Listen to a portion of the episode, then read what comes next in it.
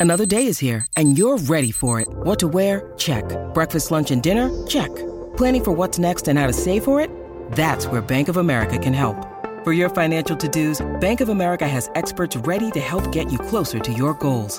Get started at one of our local financial centers or 24-7 in our mobile banking app. Find a location near you at bankofamerica.com slash talk to us. What would you like the power to do? Mobile banking requires downloading the app and is only available for select devices. Message and data rates may apply. Bank of America and a member FDIC. Rightio, Phoenix are on a bit of a tear. Well, a bit of a tear. They're two points clear at the top of the table of the A League. Yes, you heard that right. They are going great guns. I'm loving watching them. The women's team have refound some form as well. Of course, we had Brianna Edwards on earlier this week. Now we've got the big cheese. We've got the CEO of the Phoenix. I think that title's right. David Dome, welcome in. Yeah, very much. Thanks for having me, Steffi. It's good to be here. Must be good to going to work at the moment.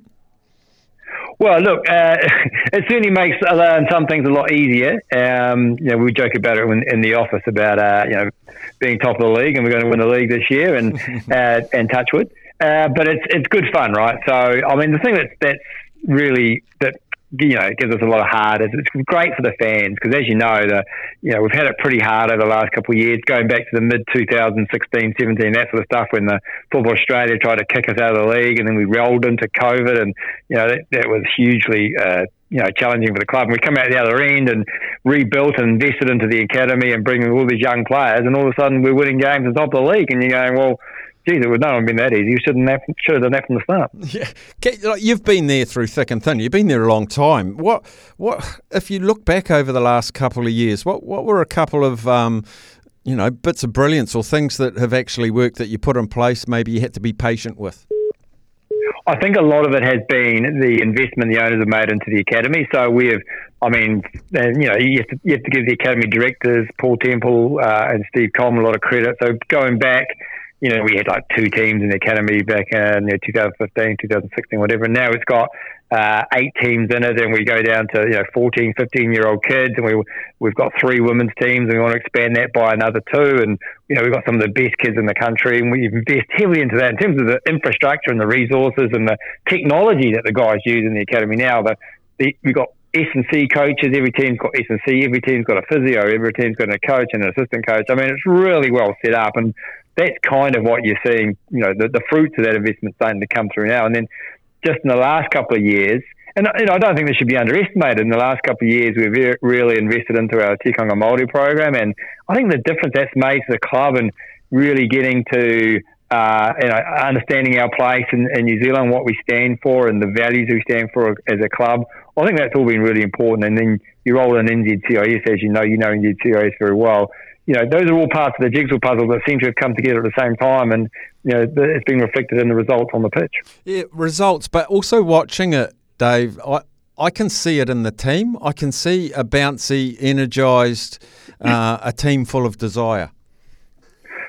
And that, you know, you've got to give a lot of credit to the senior leadership group, including Alex Rufer, who's the captain of that team. And I mean, he's look how he stepped up and the way he's playing now as, as, a as a player and as a captain is extraordinary. I mean, a has been made of the fact that he didn't score for five years in his professional career, and now he's a goal a game in the last three games. I mean, he's he's become a different player both on and off the pitch, and that sort of leadership is, is crucial for a, a, team who's at high performance. And the players that he's got around him, you know, Oskar Zawada has been injured, comes back and scores a goal, and it's you know ten minutes at the end of the game. And all the other players that are around him, you know, Scotty Wootton and and the young players that have just come on, like Alex Paulsen and goal, and Finn Surman at the centre back, and Lucas Kelly Heald and Ben Old, all these young kids that have come through the academy. Like honestly, you would not believe that this is their first year in, as pro footballers. They just look so comfortable and so at ease in the A League, and you know, it's it's you're absolutely right. The way the team is playing and how they're holding themselves as players is, is, is exceptional, and they that's you know all helps to to get win football matches. Yeah, in professional sport, David, and we've spoken about this before. The tough one of the toughest things in professional sport is the balance sheet, the abacus, the calculator, the slide rule. It must be constantly on your desk, and and you've talked about uh, building a foundation from the bottom up. That's costly. Um, all of these teams, all of these strength and conditioning um, players, that's costly. How do you balance a very. Uh, everyone has to be tight on their budget, everyone has to be careful with every penny they spend. How hard is that as part of your role? Yeah, yeah, it's very hard. It's probably the single biggest challenge. I mean, our books don't balance. The owners are still throwing in a lot of money each year, and it's a lot of money. Um, but it, it, again, they've said this is an investment into football in this country, and we believe that we're going in the right direction. And you can sort of see that now. Like I say, it's starting to it's starting to pay dividends. And, and, you know the, the facility out here at NZCIS is, is unbelievable. I'm you know convinced that's all part of it. That it's helping us win football matches. We had a really good game against Melbourne Victory. Had just over nine thousand, and I think that was the first time that we've been in the black for maybe two, three seasons, two and a half seasons. Um, we're hoping for another one on Waitangi um, when we're at home, and we do a, another good crowd then. And we've got the Mariners are visiting, so they're current champions, and they're, they're, coming to visit, and we're hoping for a big crowd. We've got kids go free, so hopefully they bring mum and dad who are paying. Um, and then we've got uh, Western United on the following weekend, and then we've got Eden Park, and Eden Park generally tends to be a good game for us in the middle of March you know, 16th of March. You know, we've got Sydney FC, so the return of Ufuk Talay. We get a couple of good. The reality is, Staf, if we have a sold out game at, at Sky Stadium and we don't get that in regular seasons, if you do one sold out game at Sky Stadium, it funds this club for a whole year. And, but it just it doesn't happen, right? Unless you're an All Blacks test or something like that, it's very hard to get sold out. But what we do know is when we have a um, when we get to the final series, we will sell out Sky Stadium but all that money goes to the um, governing body as opposed to us. So we scratch all through the year trying to get 9,000, 8,000 just to cover the cost of the stadium, and then they roll in and at finals time and takes all the money. So that's why we're asking Wellingtonians and, and football fans in general to support the team during the season because that helps us fund the clubs and it helps us fund players. Like we've just signed this um, uh, Costa Rican uh, Youstin Salas. He's he's on his way. Be here probably next week. Again, the owners. That's an un, unbudgeted for spend. Um, the owners just came to us and said, "Look, you're doing great. What do you need to carry on to kick on for the rest of the season?" Chiefy found this player. We looked at him um, in the preseason. He wasn't quite right for us now, but we think he's he's perfect for us given where we're at. So they've invested into another player, and this is all about pushing on and doing well in the A League and winning our first A League maiden title. You're going to have some difficult conversations and decisions to make in the near future because you've got Youstin Salas, as you say, Costa Rican international, yeah. very good player. You've got Oskar Zawada, you've got Kosta Barbarouses.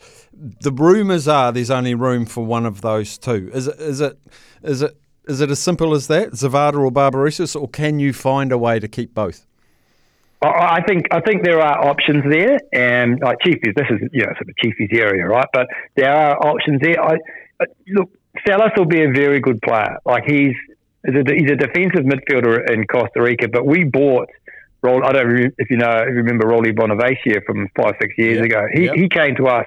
He was a Dutch player. Came to us as a defensive midfield player, but it became very clear, very, very quickly he can play anywhere, and he's an attacking player. So we don't, you know, it's the system that Chiefy has. It's quite an attacking system when we're going forward. So this guy could be dynamite on the ball. From all from what we know about him, he's fast. He's very good technically. So I think we're looking at him while, you know, you call him a defensive midfielder. I think we'll be surprised about what he looks like he's going forward. And there are options in the system that, that Chiefy plays. And also the other thing you got to remember is it gives you such strength coming off the bench. And, you know, look Oskar came on, he's been injured for five, six weeks, comes off the bench and scores a winning goal against Newcastle. I mean, bench is very, very important these days. And uh, if anything, we're building real depth off the bench, not only in the starting lineup but off the bench as well. So I think you know the fans can get genuinely excited about where the team's going in the, in the second half of the season. Yeah, and just finally, I wanted to revisit Waitangi Day, February 6th. It's a Tuesday, it's a public holiday. People won't be taking long weekends because they work Monday and Wednesday. Do yourselves a favour, Wellingtonians, Manawatuvians, Hawke's Bayans, with just all of that catchment, Wairarapa, get yourself along to Sky Stadium. It's one versus three on the table at the moment, so it's the best of the best on show. And and finally, Dave, have you thought about changing your name to Foo Fighters Phoenix because you'll sell the stadium out then?